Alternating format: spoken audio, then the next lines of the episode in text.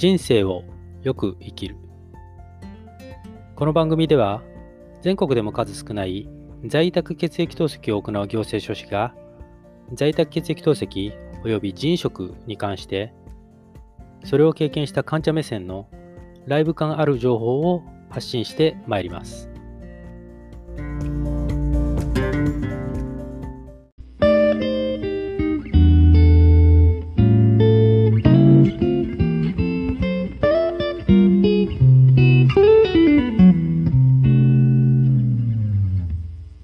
皆さん、こんにちは、こんばんは。おはようございます。人生をよく生きる。本日は2021年8月の10日。時に、えー、時刻は17時を回りましたね。で、本日お話しするテーマですけれども、このポッドキャストというのは、在宅血液透析並びに G 食に関し、それを経験した患者目線のライブ感ある情報というのを、まあ、発信する、その活動の柱であるね、ブログまあ、人生をよく生きるですね。そちらでアップした、えー、記事、そちらがまあドラフトになっていることが多いんですけれども、で、今回はコーヒーブレイクだと思って、えー、ご容赦願いたいと思います。全く在宅血液透析、並びに G 食に関する話はしません。はい。何の話をするか。8月の8日日曜日に閉幕しました東京オリンピック。で、そこの陸上競技男子 4×100 メートルリレーの決勝について、大会の熱がね、えー、冷めぬうちにどうしても私自身が書き綴りたいということがございましたので、えー、それをですね、場違いなブログにアップしました。まあ、いくらね、えー、オウンドメディア、自分のブログだとはいえ、うん、ひときわうん、異彩を放つ記事になるかと思いますけれども、その話をですね、まあ、音声解説とすることにします。はい。で、大会の総括だったり、開催そのものの意義みたいな、そんな話はもう他に譲るとして、えー、こう見えてというか、私一応、あの、陸上競技の短距離種目って、専門なんですよ。遠い遠い昔の話ですけどね。専門なので、あの、言うたらね、こう今発信活動している在宅血液透析のことだったり、人食に関しての情報発信って、医者じゃないんで、うん、所詮一患者、えー、非、えー、医療者なのでね、うん、まあ言えることって限られてるわけですけど、ことね、陸上競技の短距離種目に関しては、まあ自分の中では、大学の体育会までね、まあ誇りと自信を持って、えー、取り組んできたという自負がありますのでね、まあ、遠いという昔の話ですけれど、あの、言うなれば、そちらの方が専門なんですよ。語らせたら語れるんです。うん。なので、えー、今回のオリンピック男子 4×100 メートルリレーの決勝についてね、えー、そのバトンパスについてですね、まあ、どうしても書き綴りたいということがありましたので、ブログにアップしました。で、それの音声解説ですね。で、えー、最初にお断りしておきますけれども、今回お話しする内容ですね。競技者として私が実践してきた経験則、まあ、それに加えて、えー、その後ね、時間経ってますけど、複数のいろんな媒体でね、知り得た情報をもとに、私はこう考えるっていう類の話なので、ね、正解ではないです、もちろんね。この点ご理解願いたいなと思います。最後までお付き合いのほどよろしくお願いいたします。東京オリンピック陸上競技男子 4×100 メートルリレーの決勝ですね。メダルを期待された日本チームでしたけれども、まあ、皆様あご承知の通り、1走の多田選手から2走の山形選手へバトンの受け渡しができずに、残念ながら、まあ、失格という結果となってしまいましたね。うん。で、私が注目しているのは、注目したのは、えー、このレースの後ですね、うん、SNS 界隈で、バトンパスを攻めた結果だから仕方がないんだよというふうに、攻めた結果っていうフレーズをね、非常に多くの方が使用していったという点ですね。で、これ意味分かって使ってんのかなって思ったんですよ。で、決してね、これは何もね、上から目線でものを言うつもりでは冒頭なくて、そういうことじゃなくて、うん、ただね、その冒頭にご説明しましたように、えー、私一応陸上競技の短距離種目で、で、主に100メートルをね、終戦場に戦ってきたことのある、まあ、経験者ですね。経験者として、えー、まあ、加えてね、あの、4×100 メートルリレー、まあ、4系って言い方しますけど、4系におけるバトンパスをね、攻めるっていう意味を、まあ、少なからず理解しているつもりなんです。その理解しているつもりの一人として、まあ、今回ね、そのレース直後から、うん、皆様が口を揃えてバトンを攻めた結果だから仕方がないっていう、そのコメントをね、まあ皆様がする、その一種の現象に違和感を覚えずにいられなかったというわけなんです。まあ、なので今回、えー、一つのね、記事にまとめようかなという思いに至ったわけです。はい。さてさて、まず、4×100 メートルリレーのバトンパスを理解する上で、前提条件っていうのかな。陸上の100メートルっていう競技、その競技の特性を理解する必要があるのかなと思ってるんです。うん。で、ここでね、これは誤解を恐れずに申し上げるんですけれども、少なくともね、まあ、言い方変えると遅くとも100メートルを、まあ、男子であれば11秒前半から10秒台で走れる方でないと、うん、これから私が申し上げる内容というのは肌感覚でね、肌感で理解するっていうのはちょっと難しいかなというのが私の感想です。ちょっと女子の方は基準がわかんないんでね、なんとも言えないんですけど。だから、俺とか、あ私とかね、中学の時陸上部だったんですとか、あの高校の時陸上部だったんですっていう方であっても、それは同じでね。まあ、ただ、その肌感覚をね、なんとか、なんとかかんとか、あ今回言語化するように努めますので、少しでもイメージを膨らませるお手伝いができたら幸いだと思っておりますので、お付き合いいただければなと思うんですけれども、で、まずね、100メートル走るスプリンターっていうのは、100メートルっていうその距離をね、少なくとも、これは少なくともですよ。3つ、3つの区間に分けて考えて、で、それぞれのトレーニング、うん、を行って、で、レースに臨んでると思います。で、その3つの区画、3つの局面というのは、加速の局面、加速局面。もう一つはトップスピード。これを維持する局面ですね。で、最後、減速局面。はい。で、これが、日本選手権とかね、うん、そういったあもうトップオブトップのコンペティションに出場するレベルの選手になると、これ、区分けが4とか5とかになるんじゃないかって言われてます。で、これは、えー、ぜひ、あのー、ご参照いただきたい YouTube 動画がありまして、えー、言わずと知られた400メートルハードルのレジェンドですね。うん、為末大さん、為末大選手って思わず言っちゃいますけど、えー、彼が、えー、YouTube で解説している YouTube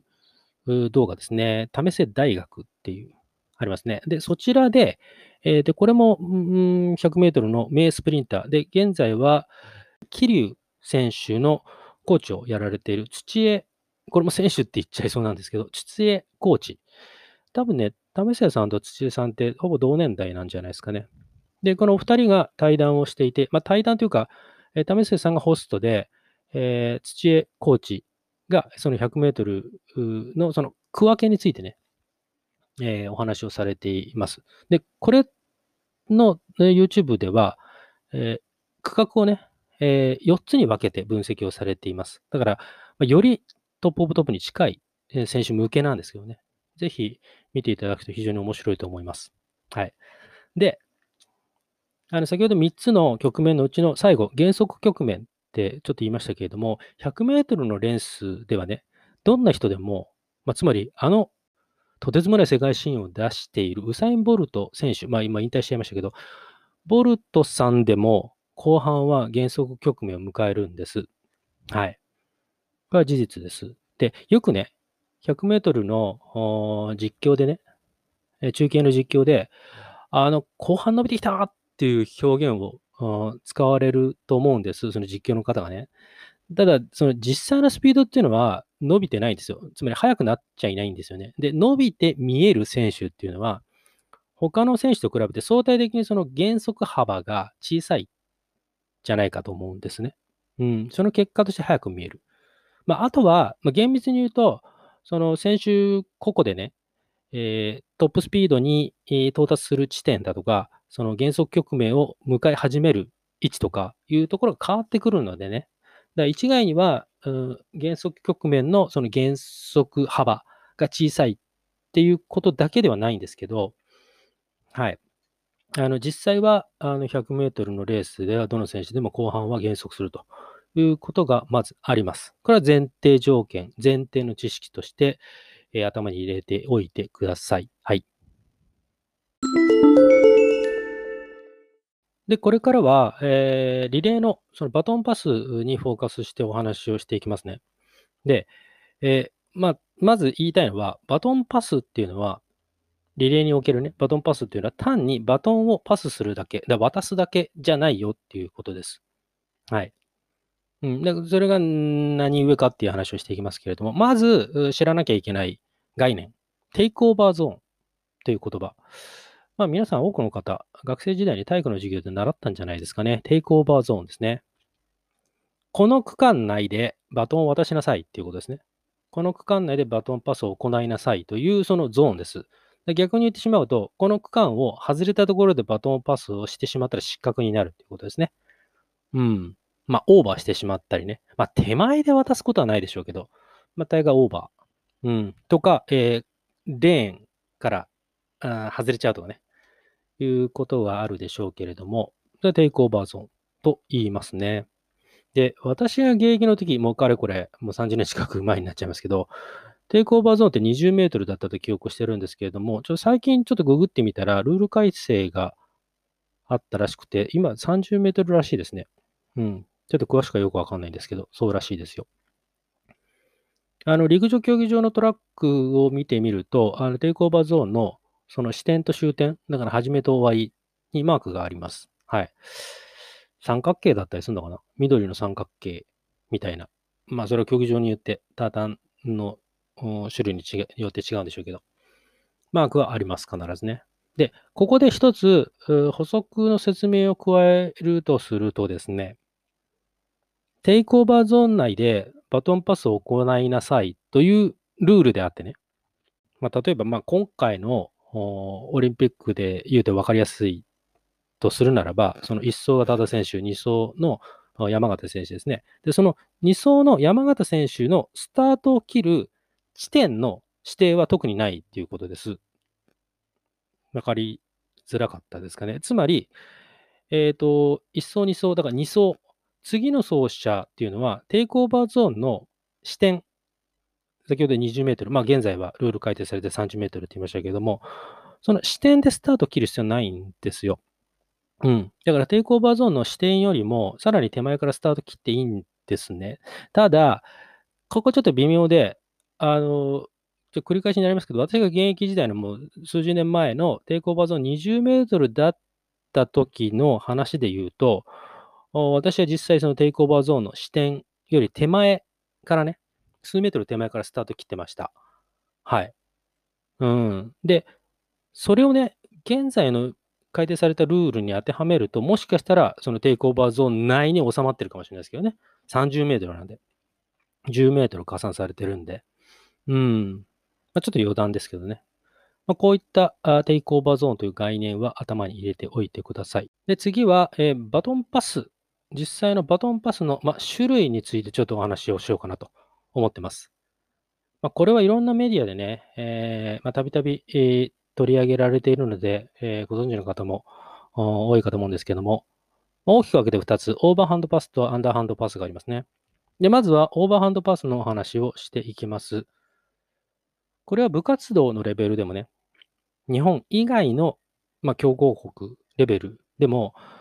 バトンパスの主流はおそらくオーバーハンドパスだと思います。うん。オーバーハンドパスというのはどういうものかというと、次の走者、つまりバトンの受け手ですね。受け手というのは前方へ走りながら、自分がね、前方へ走りながら、えー、片手、まあ、どちらかの手を、まあ大体決まってるんですけどね。1走が右。で、それで言うと2走が左を出すかな。で、今度3走は右を出す。で、アンカーは、えー、左を出すっていう。まあ大体それ決まってるんですけどね。うん。まあ違う例外もあるでしょうけれども、まあ、いずれにせよ、えー前方へ走りながら片方の手を後方へ差し出すんですね。で、その際の手のひらというのは上を向いているというのが一般的です。まあ、教科書通り。で、全走者、だから1走、2走の話で言うと、1走ですね。バトンの渡し側、出してっていうのかな？うん、受け渡す側っていうのは、えー、次の走者だ、まあ2走ですね。2走が差し出したその上向きのね、手のひらに、こうバトンをこう上から下にこう移動させて置いてあげるイメージです。はい、イメージとしてはね。で、ただ、この点はね、チームによってもしかしたら異なるかなと。で、実際問題、私が現役の時、えー、まあ、高校でも大学でもそうでしたけど、次の走者、まあ、ここで言う、じゃあまあ2走にしますか。私2走がメインだったんで。2走の私が後方へ振り出した手のひらというのは、えー、一層へ向けて、だ全走者へ向けていましたね。どういうことかというと、だから手のひら上じゃなくて、手のひらをちょっとクイって曲げるって感じかな。うん。で、その結果どうなるかというと、第一走者はね、バトンをその第二走者の手のひらにね、その上から下にっていうよりも、手のひらが自分の目の前に向けてあるので、その手のひらにそのバトンをちょっとやや縦めにしてね、押し込むような感じで受け渡しを行います。はい。まあ、ちょっとこれも余談なんですけどね。はい。余談でした。で、オーバーハンドパスの利点ですね。で、これはまあよく言われてる話ですけれども、おまあ、ここで言うまた第二走者ですね。うん、第二走者が後方に腕を差し出すことで、その分距離が稼げるとは言われてますね。うん、まあ、ちょっと微妙ですけどね。うん、なんとも言えないですけど、一応そういうふうに言われています。で、一方で、えー、これからね、ご紹介するアンダーハンドパスに比べて、後方にね、その腕を差し出す際に、どうしても、その走者の状態がちょっとやや突っ込み気味になるんですよね。どうしてもね。うん。肩関節のその可動域の制限がありますので、やや突っ込み気味になって、自然な走りのフォームというのをやや崩し気味、崩す可能性があるというデメリットはあるかと思います。はい。では次にアンダーハンドパスのお話をしていきます。まあ、オーバーハンドパスが主流な中、日本チームというのは、このアンダーハンドパスの技術を数年にわたって磨いてきたというわけですね。アンダーハンドパスの利点というのは、先に申し上げたオーバーハンドパスの問題を解消してくれるわけです。つまり、オーバーハンドパスの問題点は何だったかというと、その走者がね、まあ、受け手ですね、受け手側が、うん腕を差し出すわけですね。うん、手のひらを、まあ、上に向ける、その一層側に向ける、まあ、別にして、うん、腕を差し出すときにどうしても、その走者の状態がやや突っ込み気味になってね、自然な走りの方も崩す可能性があるという話をしましたけれども、アンダーハンドパスの場合は、バトンを受ける走者の手というのは、その手のひらを下に向けますね。手のひらは下。で、加えて、これは大きいんですけれども、体側からあまり離れないんですね。だから後ろに振りかぶったりしないので、体側からあまり離れないところで手のひらを下に向けて、えいるので、自然に近いフォームで走ることが可能ですね。うん。これがアンダーハンドパスの、まメリットと言えるでしょう。で、一方で、まデメリットというか、まあ、非常にこうテクニックがいる点なんですけれども、その、走者間のね、まあ、ここで言うだから1走と2走、その走者間の距離をね、詰めないとバトンパスができないんですよ。バトンの受け渡しができないわけですよね。腕伸ばしてないので、まあ、腕はね、体側にあるので、結構その距離が近いんですよね。で、あれだけのハイスピードの中でお互いが適切な距離感でね、バトンを受け渡すっていうのは、相当な精密な緻密な技術を要するんだと思います。はい。で、このアンダーハンドパスに関しては、もう、私が現役のその30年近く前には、概念としてはあったんでしょうけど、そこにチャレンジしてる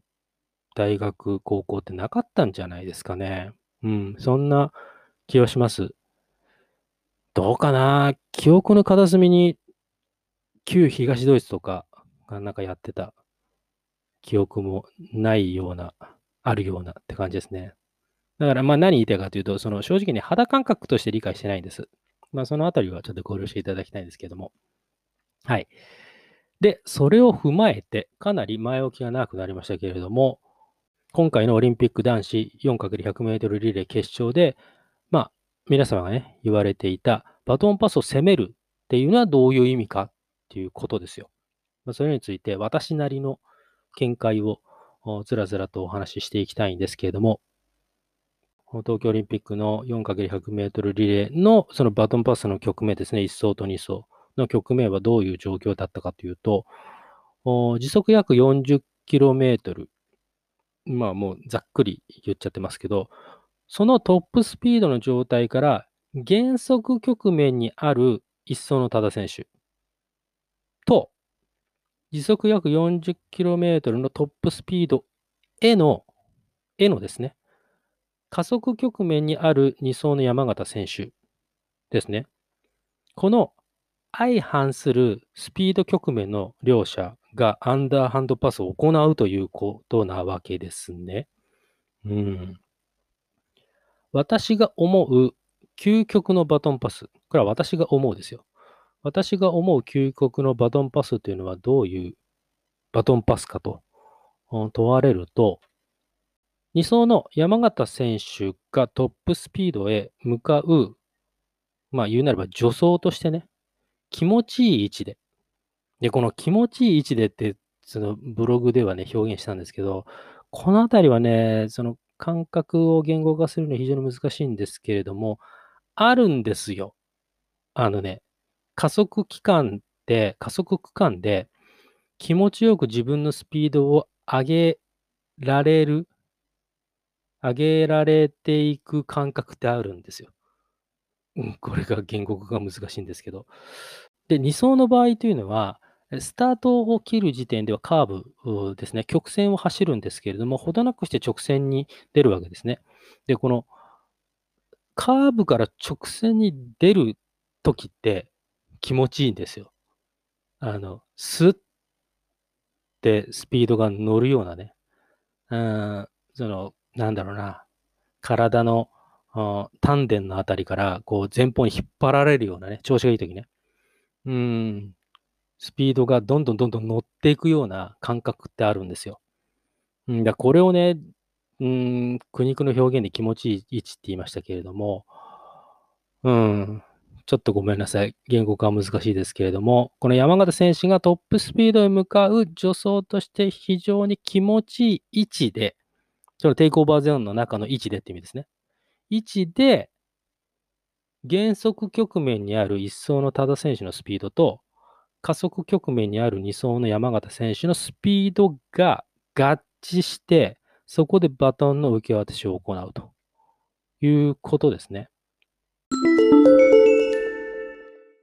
で、うんで、そこからバトンを攻めるって、じゃあどういうことって話になると、この私が先ほど言ったね、究極のバトンパスというのを可能とするのはただ一点なわけですね。まあ、繰り返しになりますけれども、減速局面の1走の多田選手のスピードと、加速局面にある2走の山形選手のスピードが合致して、その合致した点がさらに、えー、第2走者の山形選手がそのトップスピードに向かう助走として非常に気持ちのいいテイクオーバーゾーンの位置。そこで渡すと。で、そのただ、そこただ1点ですね。そこに限りなく近づけることだと思うんです。で、その近づけるために必要なね、審議体すべてのレベルを上げた。まあ言い換えれば攻めた。ということが、あまあ皆さんがね、口々にしたバトンを、パスを、バトンパスを攻めるっていう、その言葉に凝縮されてるんじゃないかと思うんです。私はね。審議体の、じゃ例えば義についてみましょうか。義について言うと、まあ、まあ、いろいろあるんでしょうけど、一つ挙げるとしたら、山形選手がスタートを切る際の、そのマーカーですね。これ、マーカーって言い方してピンとくる方は、まあ、経験者の方でしょうけど、何かというと、その多田選手がね、一層の多田選手が、その到達した瞬間に山形選手がスタートを、切るっていう、その、切る、その目印があるんですよね。この目印に多田選手が到達したら山形選手はスタートを切るっていう。そこに、ま、テーピングみたいなそのマーカーを貼るんですよね。うん。そのマーカーの位置を、まあ、どれだけ伸ばすか。まあ、場合によっては縮める場合もあるでしょうけど、まあ、縮めるはないかな。うん、伸ばすかっていうことが、あ技術的な部分では詰められるかなというところですね。で、次、審議体の体で言えば、まあ、これもいろいろあるでしょうけど、例えば、まあ、今回のようなね、あの、国書。あの暑さの中で最高のコンディショニングをするということですね。うん、最高の筋肉の状態に仕上げるということですね。ウォーミングアップをするということですね。まあ、それは前日からもう戦いは始まってるでしょうけど。で、最後、審議体の芯ですね。これについてが一番シビアかなと思うんですけど、まあ、今回で言うと、そのトップオブトップのコンペティションの決勝ですね。強豪国の選手たちに惑わされることなく、冷静に、まあ、今回で言うと山形選手がスタート切れるかっていうことですね。まあ、スタートのね、あの多田選手ももちろんそうですけど、冷静にスタート切れるかということですね。で、ただこれはね、非常に難しい。うーん、非常に難しいです。で、これは経験者は語るで、ちょっと私の経験談をお話しさせていただくと、もちろんね、今回の新国立競技場を走ったことないですけど、その前の、まあ、旧国立競技場って言い方になっちゃいますね。国立競技場は私走ったことあるんです。何度もね。で、まさに今回の 4×100 メートルリレーでバトンパス、バトンが渡らなかったあの場所を走ったことがあるんです、私はね。で、その私の経験談です。はい。で、これはまあ何度もちょっと言ってますけど、私は主に2走を担当してましたのでね、まあ、今回の山形選手と全く同じシチュエーションです。はい。国立競技場って、こう、スタンドがね、独特なんですよ。すり鉢状になってるんですよね。まあ、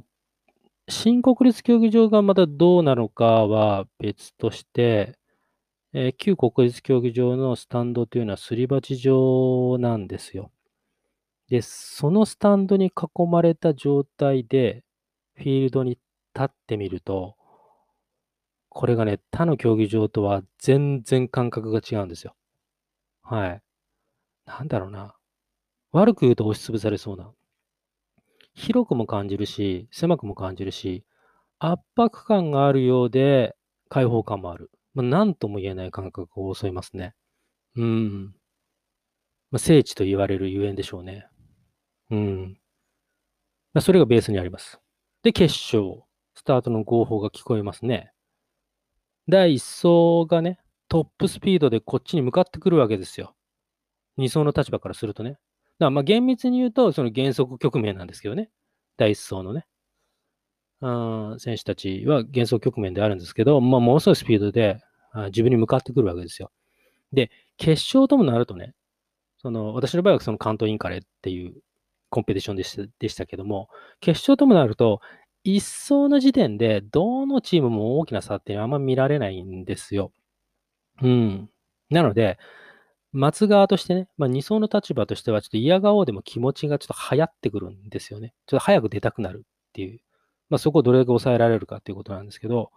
で、これ走るコースにもよるんですけれども、あの、つまり 4×100 メートルリレーってセパレートのレーンを走るんですよね。コースが決まってる、その決まったレーンを走るんですけども、例えばアウトレーン、7レーン、8レーン、9レーンのその2走の立場からすると、内側の他の大学、まあ私の場合だとね、他の大学でも、うん今回のオリンピックだと他の国の選手たちが見えちゃうんですよね。で、もしインレーンだった場合ね、例えば2コースとか3コースだったりすると、その他の4レーン、5レーン、6レーン、7レーン、8レーンの選手たちっていうのは、あの自分よりも位置的には前方にスタンバってるわけですよ。同じ2走でもね。だから、他の国、他の、その、まあ私で言うと大学の一層が自分の横をすり抜けていくんですよね。うん、先にね。で、そんな状況下で自分がこうマークした、それこそマーカーで、その正しいタイミングで2層がスタート切るっていうのは簡単な作業じゃないですよ。うん。簡単じゃない。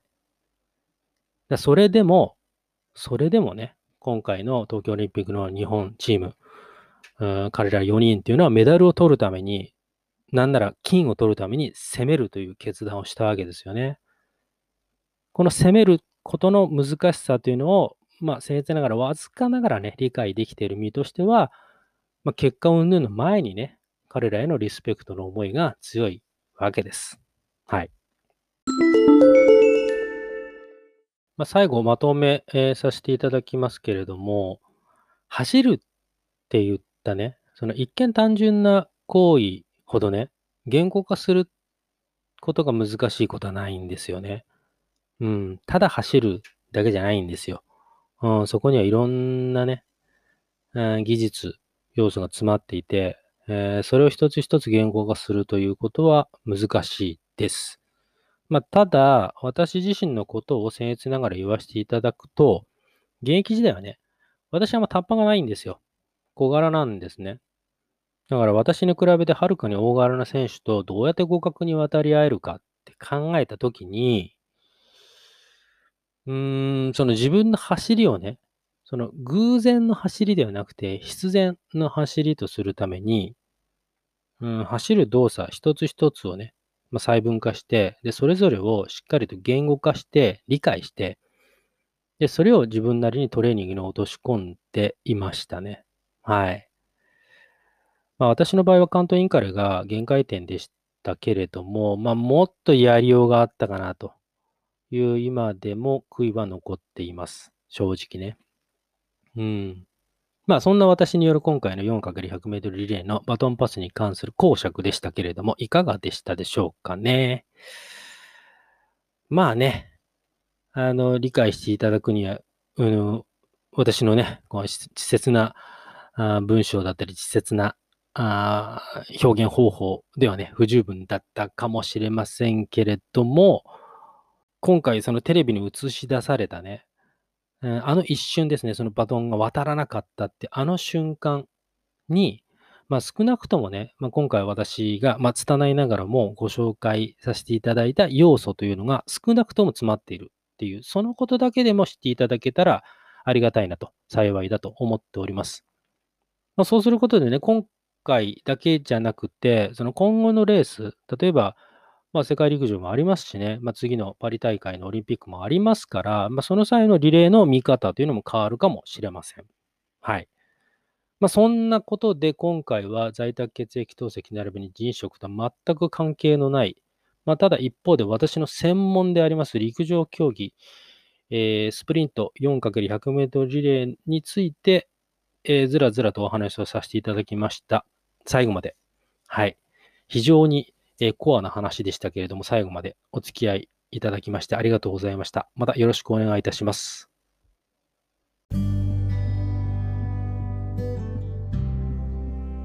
ということで、今回は以上になります。この番組では引き続き、在宅血液透析及び人員食に関する患者目線での情報を発信してまいります。ブログ、人生をよく生きるも解説しておりますので、そちらもご覧いただければ幸いです。URL は